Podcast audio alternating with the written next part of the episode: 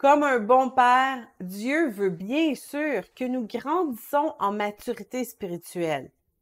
Mais il y a des domaines où Dieu préfère s'occuper lui-même de nos besoins pour éviter les drames.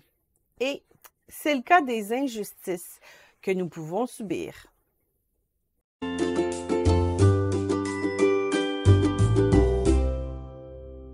Le cas est classique. La petite sœur hérite son grand frère en prenant son jouet. Le grand frère lui dit d'arrêter. Une fois, deux fois, mais elle continue. À bout de nerfs, le grand frère pousse la petite sœur, qui, elle, offensée d'avoir été poussée, se lance sur son frère pour le frapper de toutes ses forces.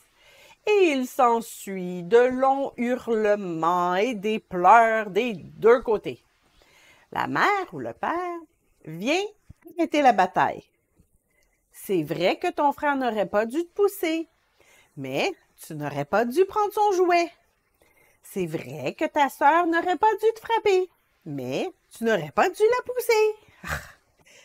Quand les discussions ne fonctionnent pas, il faut demander à un adulte d'intervenir et non se faire justice soi-même. Je ne peux pas punir ta sœur si tu te fais justice toi-même. Et je ne peux pas punir ton frère si tu te fais toi-même justice. Parce que maintenant, vous êtes tous les deux coupables. Ce que nous enseignons à nos enfants, c'est ce que nous demande de faire aussi notre Père céleste. Si, après avoir exprimé notre mécontentement, l'autre partie continue à nous offenser, il faut se tourner vers Dieu, notre Père. Si nous nous faisons nous-mêmes justice, il ne pourra pas intervenir de la même façon. Il devra peut-être nous réprimander tous les deux, ce qui n'est jamais satisfaisant lorsque nous croyons être la victime. C'est bien sûr ce que Jésus a tenté de nous enseigner. Mais je vous dis, à vous qui m'écoutez, aimez vos ennemis, faites du bien à ceux qui vous haïssent, bénissez ceux qui vous maudissent, Priez pour ceux qui vous maltraitent. Si quelqu'un te frappe sur une joue, présente-lui aussi l'autre. Si quelqu'un prend ton manteau, ne l'empêche pas de prendre encore ta tunique. Donne à quiconque te demande et ne réclame pas ton bien à celui qui s'en empare. Ce que vous voulez que les hommes fassent pour vous, faites-le de même pour eux. Luc 6, 27 à 31. Cela ne signifie pas que nous devons toujours garder le silence lorsque nous vivons une agression ou une injustice. Après tout, Jésus a aussi dit que l'Esprit nous aiderait à nous défendre. Mais quand on vous livrera, ne vous inquiétez ni de la manière dont vous parlerez, ni de ce que vous direz. Ce que vous aurez à dire vous sera donné à l'heure même, car ce n'est pas vous qui parlerez, c'est l'Esprit de votre Père qui parlera en vous. Matthieu 10, 19 à 20. Or, si c'est l'Esprit de Dieu qui parle par nous, nos paroles seront vraies et non exagérées, et elles seront teintées du fruit de l'Esprit, donc remplies d'amour, de paix, de patience, de bonté, de douceur, de tempérance. On voit ça dans Galates 5, 22. La colère est un résultat très naturel devant une injustice. Dieu lui-même s'est mis en colère par moments. La colère n'est pas un péché, mais elle peut le devenir si nous choisissons de nous faire nous-mêmes justice. Si vous vous mettez en colère, ne péchez point.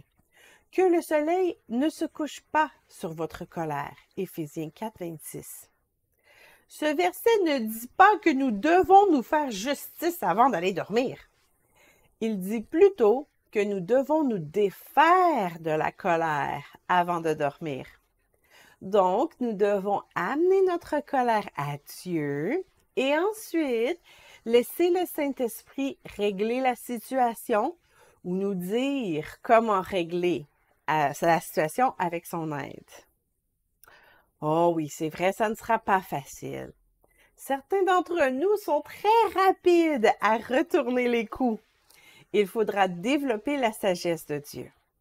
Celui qui parle beaucoup ne manque pas de péché, mais celui qui retient ses lèvres est un homme prudent. Proverbe 10, 19. Il nous faudra certainement l'aide du Saint-Esprit. Éternel, mets une garde à ma bouche, veille sur la porte de mes lèvres. Psaume 141, 3.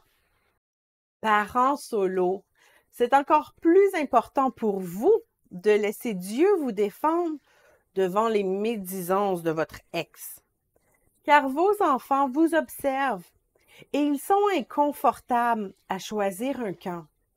En laissant la vengeance à Dieu, non seulement vous permettrez à Dieu d'intervenir dans la situation, mais vos enfants apprendront comment gérer leurs propres conflits en s'abandonnant à Dieu.